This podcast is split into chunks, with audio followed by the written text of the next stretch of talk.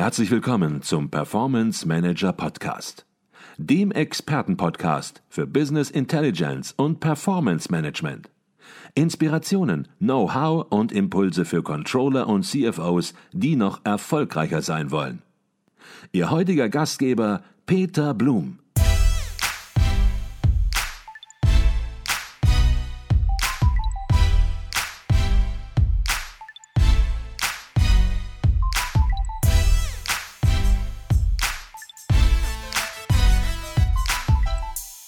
Herzlich willkommen im Performance Manager Podcast. Mein Name ist Peter Blum. Die Unternehmensbewertung als Königsdisziplin der Wirtschaftsprüfung wird in Verbindung mit den ganzheitlichen Analysemethoden der Due Diligence zu einer besonders anspruchsvollen Herausforderung. Neben der gesamten Wirkungsbreite der Betriebswirtschaftslehre sind vielseitige rechtliche, mathematische und wirtschaftsinformatische Kompetenzen gefordert, sagt Professor Dr. Karl Christian Freidank. Und in seinem neuen Buch Unternehmensbewertung und Due Diligence Untertitel Grundlagen, Methoden, Anwendungen präsentiert er einen umfassenden integrierten Ansatz, der die bewertungsspezifischen Kernkonzepte erstmals systematisch verknüpft. Karl Christian Freidank ist äh, Professor für Controlling am Institut für Wirtschaftsprüfung und Steuerwesen der Universität Hamburg und ich begrüße ihn als regelmäßigen Gesprächspartner im Performance Manager Podcast. Herzlich willkommen, Professor Dr. Karl Christian Freidank. Lieber Herr Blum, ich begrüße Sie auch und freue mich, dass wir über das Buch jetzt sprechen können. Fangen wir auch direkt an, über das Buch zu sprechen. Kommen wir direkt zum Punkt, denn Manche werden sagen, Mensch, zum Thema Unternehmensbewertung und Due Diligence, da gibt es doch schon ganz viel Material, da gibt es auch ganz viele Bücher. Jetzt ist das Thema zweifellos immer aktuell und wird möglicherweise auch noch aktueller aber es ist nicht brandneu. Und viele werden dann im Anschluss fragen, wozu brauchte es jetzt denn dann noch ein Buch zur Unternehmensbewertung und Due Diligence, was über 300 Seiten stark ist? Und die Frage möchte ich gerne an Sie weitergeben. Also dafür gibt es mehrere Gründe. Äh, zunächst einmal habe ich mich mit dem Fachgebiet also äh, über 30 Jahre intensiv in Lehre und Forschung beschäftigt und bin dann zum Erkenntnis gekommen, es fehlt ein Lehr- und Praxishandbuch, ähm, das die Verbindung von Unternehmensbewertung und Due Diligence, und jetzt kommt es, anwendungsorientiert aufzeigt. Mhm. Viele Bücher zur Unternehmensbewertung, Sie haben das gerade schon genannt, sind aus meiner Sicht zu theoretisch, mathematisch und zu wenig für die Praxis geeignet. Insbesondere die Anlässe von Unternehmensbewertungen werden da nur unzureichend verdeutlicht. Wir kommen ja gleich noch zu den Anlässen und die sind im Buch anhand der Methoden der Unternehmensbewertung dargestellt worden. Zudem fehlen aus meiner Sicht gezielte Fallstudien für die einzelnen Anlässe der Unternehmensbewertung und das wird in dem Buch gezeigt. Und schließlich war immer schon mein äh, Konzept in der Wissenschaft gewesen, ähm, äh, ein gesamtes Konzept zur Beurteilung von Akquisitionsprozessen, also Kauf und Verkauf von Unternehmen, äh, darzustellen, was die Unternehmensbewertung und die Due Diligence verbindet. Mhm. Und Sie würden das Buch auch natürlich nicht geschrieben haben, wenn nicht wenigstens etwas Neues drin vorkäme. Und darüber sprechen wir hier natürlich auch. Das ist die synergetische Due Diligence, Synergetic Due Diligence. Darüber haben wir auch schon mal vor einiger Zeit, als Sie einen Aufsatz veröffentlicht hatten zu dem Thema, auch schon mal gesprochen hier im Podcast. Und ja, die Resonanz auf dieses Thema, die war auch da. Sie wurden dann sogar angefragt, auf Kongresse, ähm, auf Tagungen äh, zu sprechen über über dieses Thema, weil das natürlich schon für manche auch wieder entsprechend Augenöffner ist und ein neues Thema darstellte. Ja, aber äh, wichtig ist, die ganze Konzeption zu sehen, die Einbindung dieser Synergetik Due Diligence in die gesamte Beurteilung von Akquisitionsprozessen mit der Unternehmensbewertung. Das ist neu an dem Buch. Ne? Darüber werden wir jetzt intensiv sprechen. Sie hatten es gerade schon gesagt, es ist ein Fachbuch, es ist ein Lehrbuch, es ist ein Praxisbuch. An wen wendet sich dieses Buch ganz konkret? Wen wollen Sie mit diesem Buch alles erreichen? Also zunächst einmal traditionell die Studierenden an wissenschaftlichen Hochschulen, Fachhochschulen, Wirtschafts-, Verwaltungsakademien, aber auch natürlich Praktiker der Unternehmensbewertung. Ähm, um hier natürlich auch äh, zu zeigen, äh, wie man das äh, anhand von Fallstudien übertragen kann in die Praxis. Und dann, meine ich, eignet es sich insbesondere zur Vorbereitung auf das Wirtschaftsprüfer- und Steuerberaterexamen. Ich war selbst äh, fast 30 Jahre Prüfer im äh, Wirtschaftsprüferexamen und weiß genau, was da gefragt wird.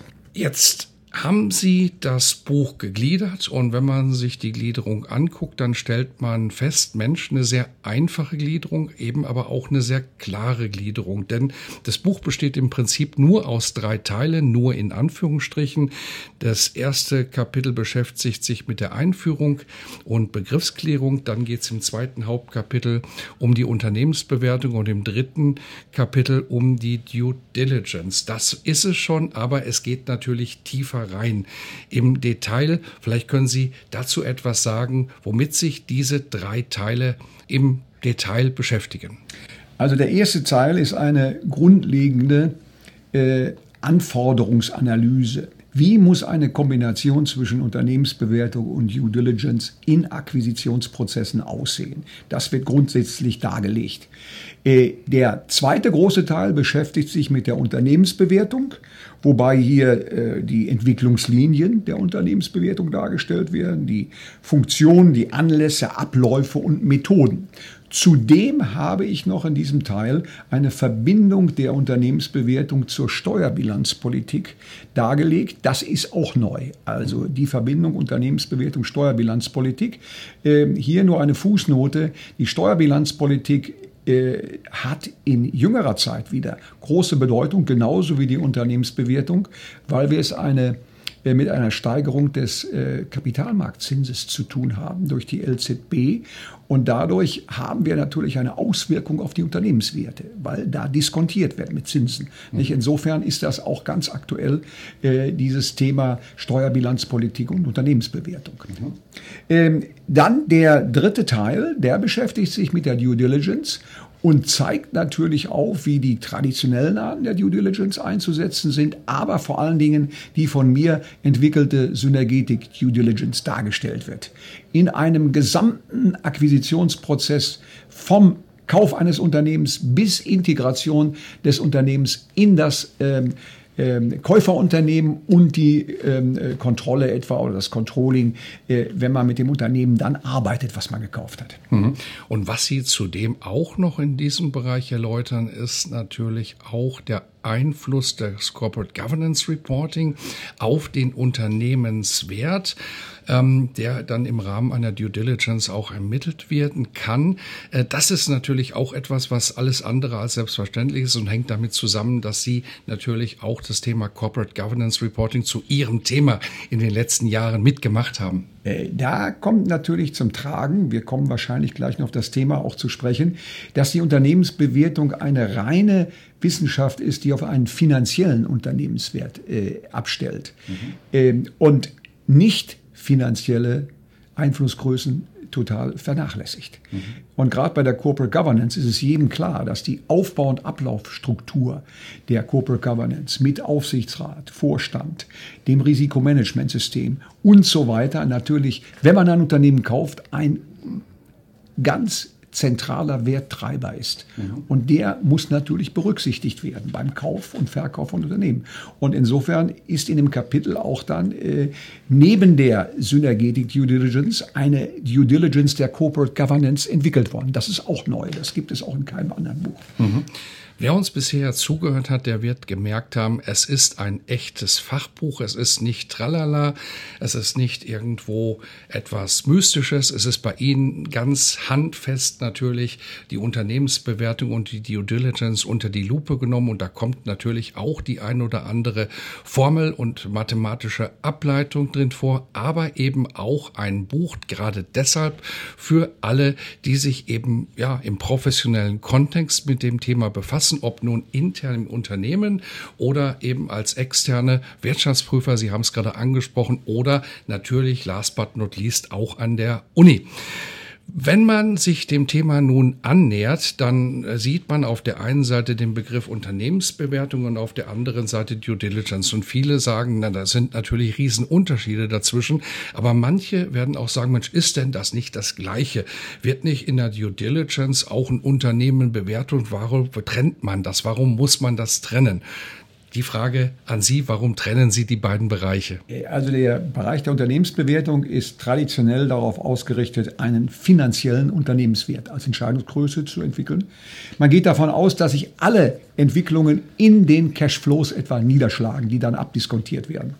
Äh, das heißt nicht finanzielle Größen, die eine immer größere Rolle spielen.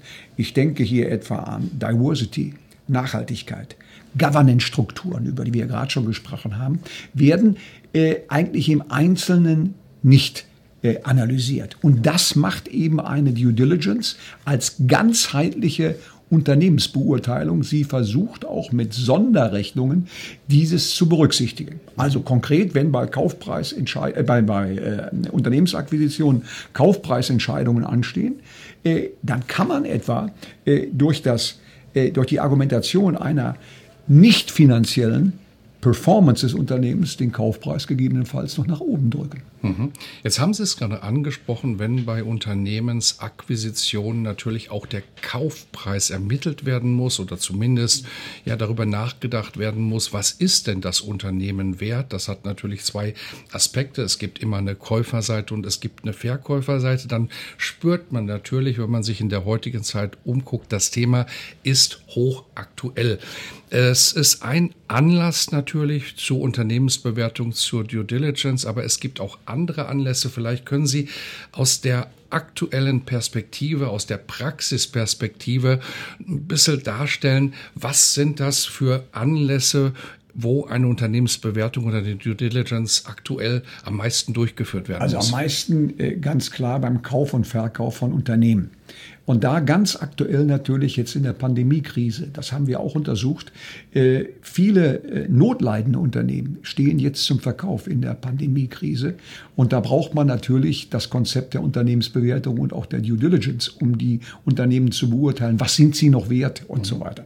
Die zweite äh, interessante Frage ist die interne, controlling-orientierte Unternehmensbewertung, über die wir gleich ja noch sprechen werden, spielt eine immer größere Rolle bei kapitalmarktorientierten Unternehmen. Und dann zum Schluss, das haben wir auch empirisch festgestellt, äh, das verwundert nicht, äh, die Unternehmensbewertung im Rahmen des Zugewinnausgleichs bei Scheidungen. Und wenn Sie davon ausgehen, dass die Scheidungsquote in der Bundesrepublik etwa bei 40 Prozent liegt, dann können Sie sich äh, vorstellen, wie wichtig dieses ist, dieser, dieser Anlass. Und der ist im Buch äh, detailliert dargestellt, auch weil ich in der Praxis etliche Unternehmensbewertungen zu Scheidungsfällen gemacht habe, habe ich die mal grundlegend dargestellt, wie das bei äh, Auseinandersetzungen zwischen Ehepartnern, wenn einer ein Unternehmen hat ne, und äh, die äh, Ehefrau trennt sich dann, äh, wie das dann äh, zu gestalten ist. Mhm, okay.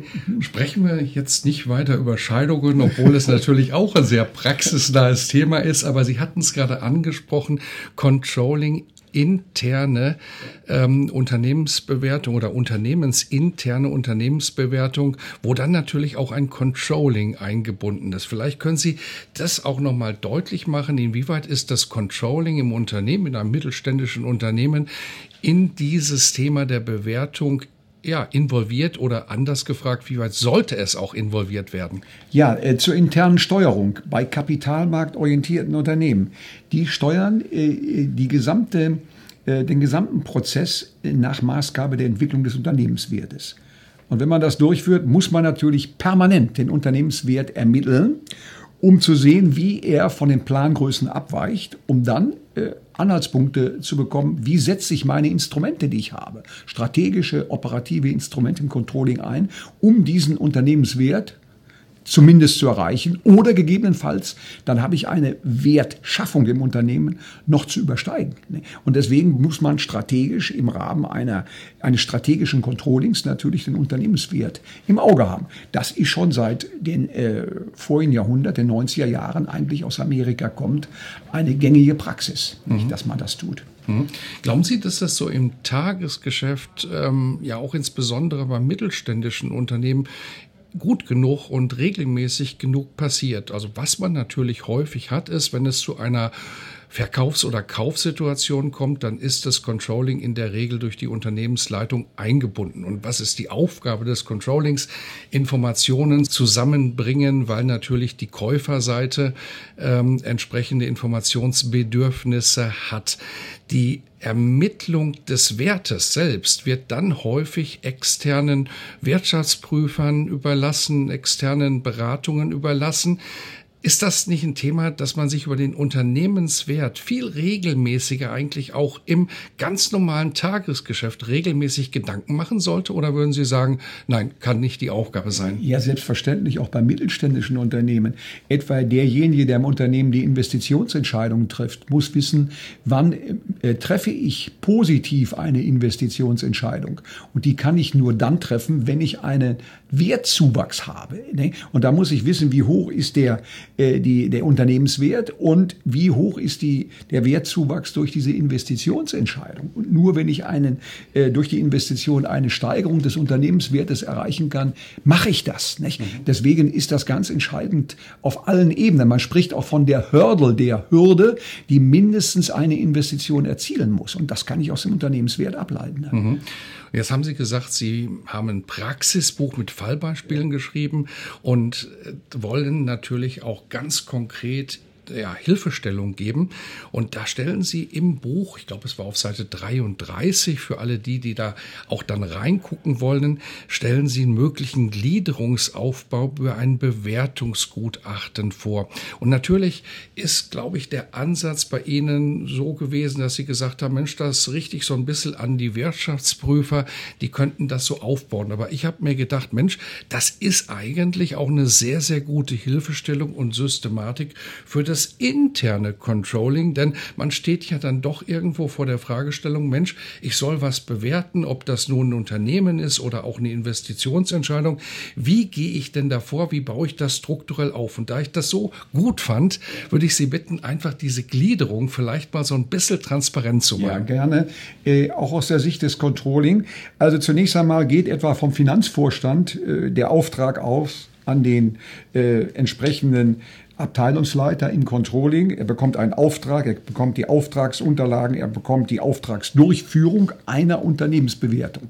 Das ist ganz wichtig, um auch da eine Kompetenzabgrenzung herbeizuführen. Zweitens, er muss die Darstellung des zu bewertenden Unternehmens vornehmen. Wenn es etwa um einen Verkauf des eigenen Unternehmens oder im Beteiligungskontrolling, den Kauf eines anderen Unternehmens von außen handelt, muss er das zu bewertende Unternehmen mal skizzieren, darstellen. Wenn es eine interne Unternehmensbewertung Erfolgsbewertung ist, wird er also das aus interner Sicht machen. Dann ist ganz klar, die Erfolgssituation in der Vergangenheit ist entscheidend. Nicht? Man schaut in den Rückspiegel, man will natürlich wissen, was war in der Vergangenheit und wie hat sich das in die Zukunft oder wird sich das in die Zukunft entwickeln? Deswegen ist die Basis jeder Unternehmensbewertung erstmal der Blick in den Rückspiegel und die Erfolgssituation der Vergangenheit zu analysieren. Dann aber die zu erwartende Erfolgssituation. Das ist ganz entscheidend auch bei den Methoden der Unternehmensbewertung. Das sind Zukunftsbewertungsmethoden, die dann sagen, was sind es für Erträge, die ich in der Zukunft äh, erzielen kann.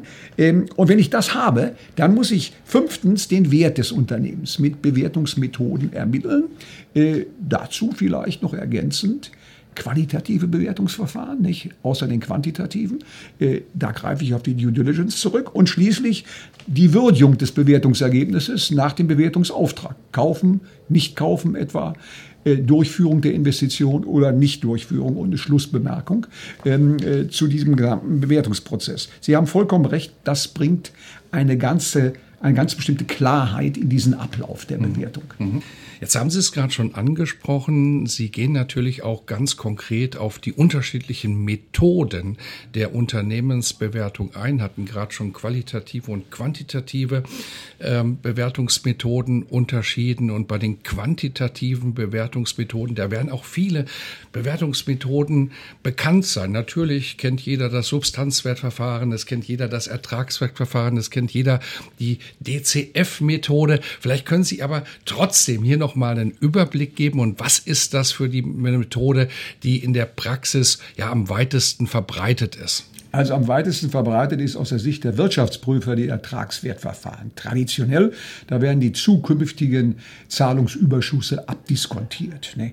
Ähm, die zweite große Gruppe sind die Discounted Cashflow Methoden. Da gibt es mehrere, die funktionieren genauso wie die Ertragswertverfahren, kommen auch zum gleichen Ergebnis unter sonst gleichen Bedingungen, indem die zukünftig zu erwirtschaftenden Cashflows abdiskontiert werden. Ähm, hier ist das sogenannte Free Cashflow Verfahren die verbreitetste ähm, äh, Methode in der Anwendung. Das wird auch im Gutachten des IDW zur Unternehmensbewertung dargelegt. Dann aber das Liquidationsverfahren. Bei notleidenden Unternehmen, die nicht mehr fortgeführt werden, können Sie nicht mit zukünftigen Erträgen arbeiten, sondern da müssen Sie mit Liquidationsüberschüssen äh, arbeiten, die dargestellt werden und da muss der Liquidationswert festgestellt werden. Und die vierte, letzte Methode sind die, ja, Residualwertverfahren, das sind die Unterschiedsverfahren, äh, die zwischen kapitalmarktorientierten Bewertungsgrößen und buchhalterischen einen Unterschied haben und daraus dann für ganz bestimmte Unterschiedsgrößen ähm, äh, ja, Bewertungskriterien äh, ableiten. Mhm. Und wir sollten dazu sagen, alle Methoden stellen Sie natürlich auch im Buch nochmal vor, fassen Sie zusammen, ja, rechnen Sie auch mal durch, damit es nicht nur so ein bisschen wolkig bleibt, sondern auch mal, mal ganz konkret anhand von konkreten Zahlen mal erkennen kann, wie die Mathematik entsprechend dahinter aussieht. Und Sie hatten eben angesprochen, die Grundlage der Unternehmensbewertung ist natürlich der Blick in den Rückspiegel. Das Spannende aber natürlich in der Unternehmensbewertung ist der Blick in die Zukunft.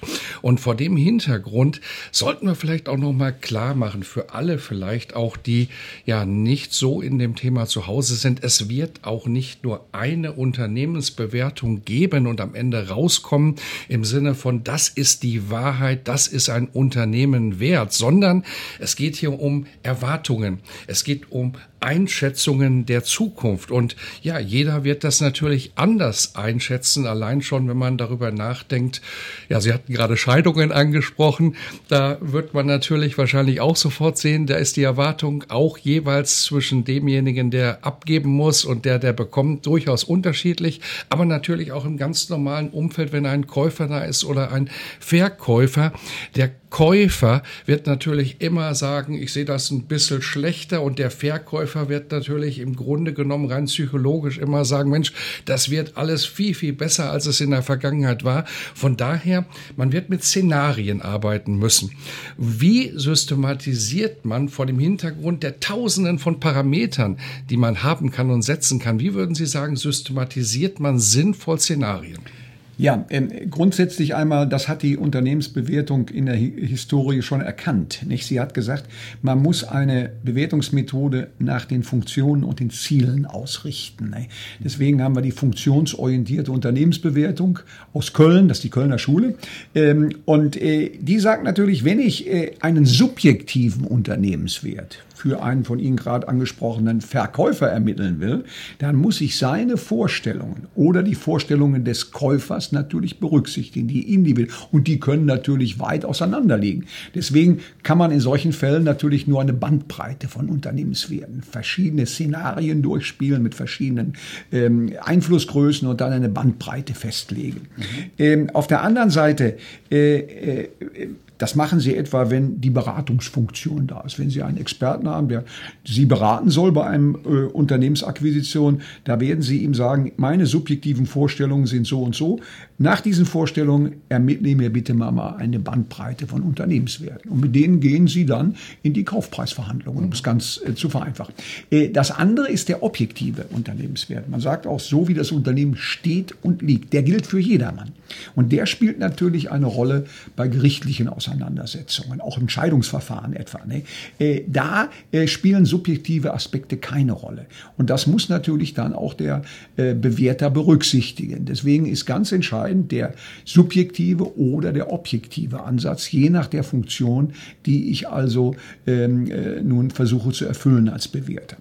Ähm, auf der anderen Seite habe ich ein äh, Unternehmen, das notleidend ist zu bewerten, da werde ich den Liquidationswert nehmen nicht? und äh, werde sagen, das ist der Wert, äh, der äh, sich ergibt aus dem Verkauf der Vermögensgegenstände des Unternehmens, wenn es zerschlagen wird, mhm. äh, an den Markt. Da werde ich die Marktpreise nehmen, die ich bekomme und werde die dadurch auflisten. Ne? Also jeweils nach der Funktion haben wir unterschiedliche Ziele und nach dem richten wir unsere Methoden dann aus in der Unternehmensbewegung. Natürlich mit äh, Bandbreiten. Mhm.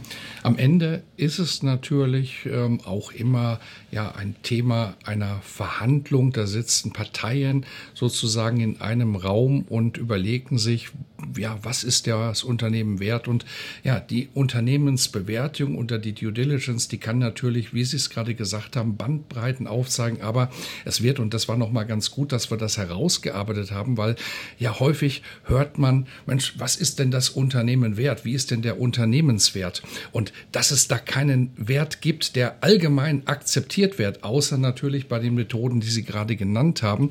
Ja, das, glaube ich, muss klar werden. Trotz aller Mathematik ist es am Ende ein Ergebnis einer Verhandlung zwischen Menschen. Und vielleicht auch natürlich, Sie hatten es gerade angesprochen, vielleicht noch mal die ein oder andere Anregung, insbesondere bei ja, mittelständischen Unternehmen, bei GmbHs, da vielleicht auch noch mal in die Satzung zu gucken, weil häufig ist da ja auch die Bewertung eines Unternehmens schon geregelt. Und wenn alles läuft, ist natürlich alles super, aber gerade wenn es jetzt darum geht, dann entsprechend auch ja zu auszuscheiden als Gesellschafter und entsprechend seine Anteile an einen anderen Gesellschafter zu übertragen, dann kann das natürlich Sinn machen, hier auch ja Verfahren zu wählen, noch in einer Zeit, in der es eine gute harmonische Zeit ist und nicht hinterher festzustellen, wir haben hier in der Satzung vielleicht nicht sauber gearbeitet und müssen dort entsprechend dann hinterher nachjustieren. Ich merke schon, da juckt es Ihnen wieder sofort etwas auch zu, zu sagen, weil das wahrscheinlich auch ganz, ganz konkrete Fälle sind, die Sie ihrer, ihrer Wirtschaftsprüfertätigkeit häufiger begegnet sind. Ja, also was Sie ansprechen, ist in einem Mittelstand natürlich, wenn mittelständische Unternehmen veräußert werden, äh, virulent die Frage etwa, um es äh, klar zu machen, wird der Geschäftsführer mit übernommen oder nicht? Wie wollen Sie das bewerten äh, auf die künftigen Erträgnisse? Das können Sie nur qualitativ bewerten und können entweder sagen, den guten Mann wollen wir nicht verlieren. Wenn der übernommen wird, gibt es einen Zuschlag zum Unternehmenswert. Ne? Mhm. Das sind natürlich genau die qualitativen Faktoren, die im Rahmen einer Due Diligence dann eine zusätzliche ergänzende Rolle spielen müssen. Ne? Mhm. Äh, ich könnte Ihnen viele Beispiele, eins noch vielleicht dazu. Wie sieht die Digitalisierung in der GmbH aus? Ne? Mhm. Wie wird sich diese Digitalisierung auf die zukünftigen Cashflows auswirken? Das ist schwierig zu ermitteln. Aber wenn da ein äh, SAP-System übernommen wird, beispielsweise, nicht? dann äh, gibt es einen Bewertungszuschlag in der ganzen Geschichte. Das können Sie nur qualitativ dann auch lösen. In den Gesprächen äh, über den äh, Kauf und Verkauf von Unternehmen. Mhm.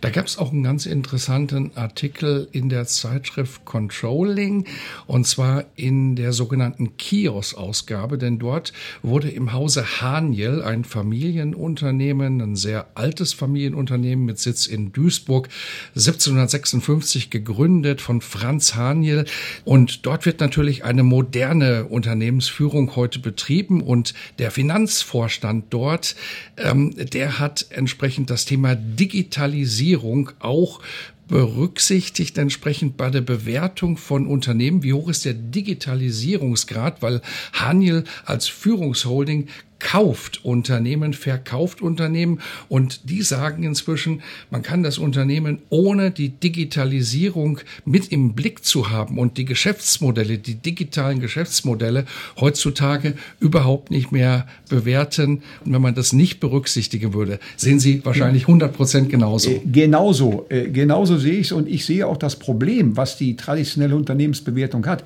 Das können Sie nicht abbilden in den zukünftigen Cashflows. Nicht? Dieser immaterielle materielle Wert äh, von dem, was Sie angesprochen haben, muss qualitativ festgelegt werden. Nicht? Und sagen, äh, einfach sagen, das muss uns so und so viel wert sein. Oder wenn es negativ ist, wenn es nicht vorhanden ist, etwa dann natürlich auch ein Wertabschlag. Nicht? Wenn Sie nicht einen hohen Digitalisierungsgrad aufweisen in einem Unternehmen. Mhm. Man spürt, zu diesem Thema könnten wir schon alleine ja, einen ganzen Podcast machen.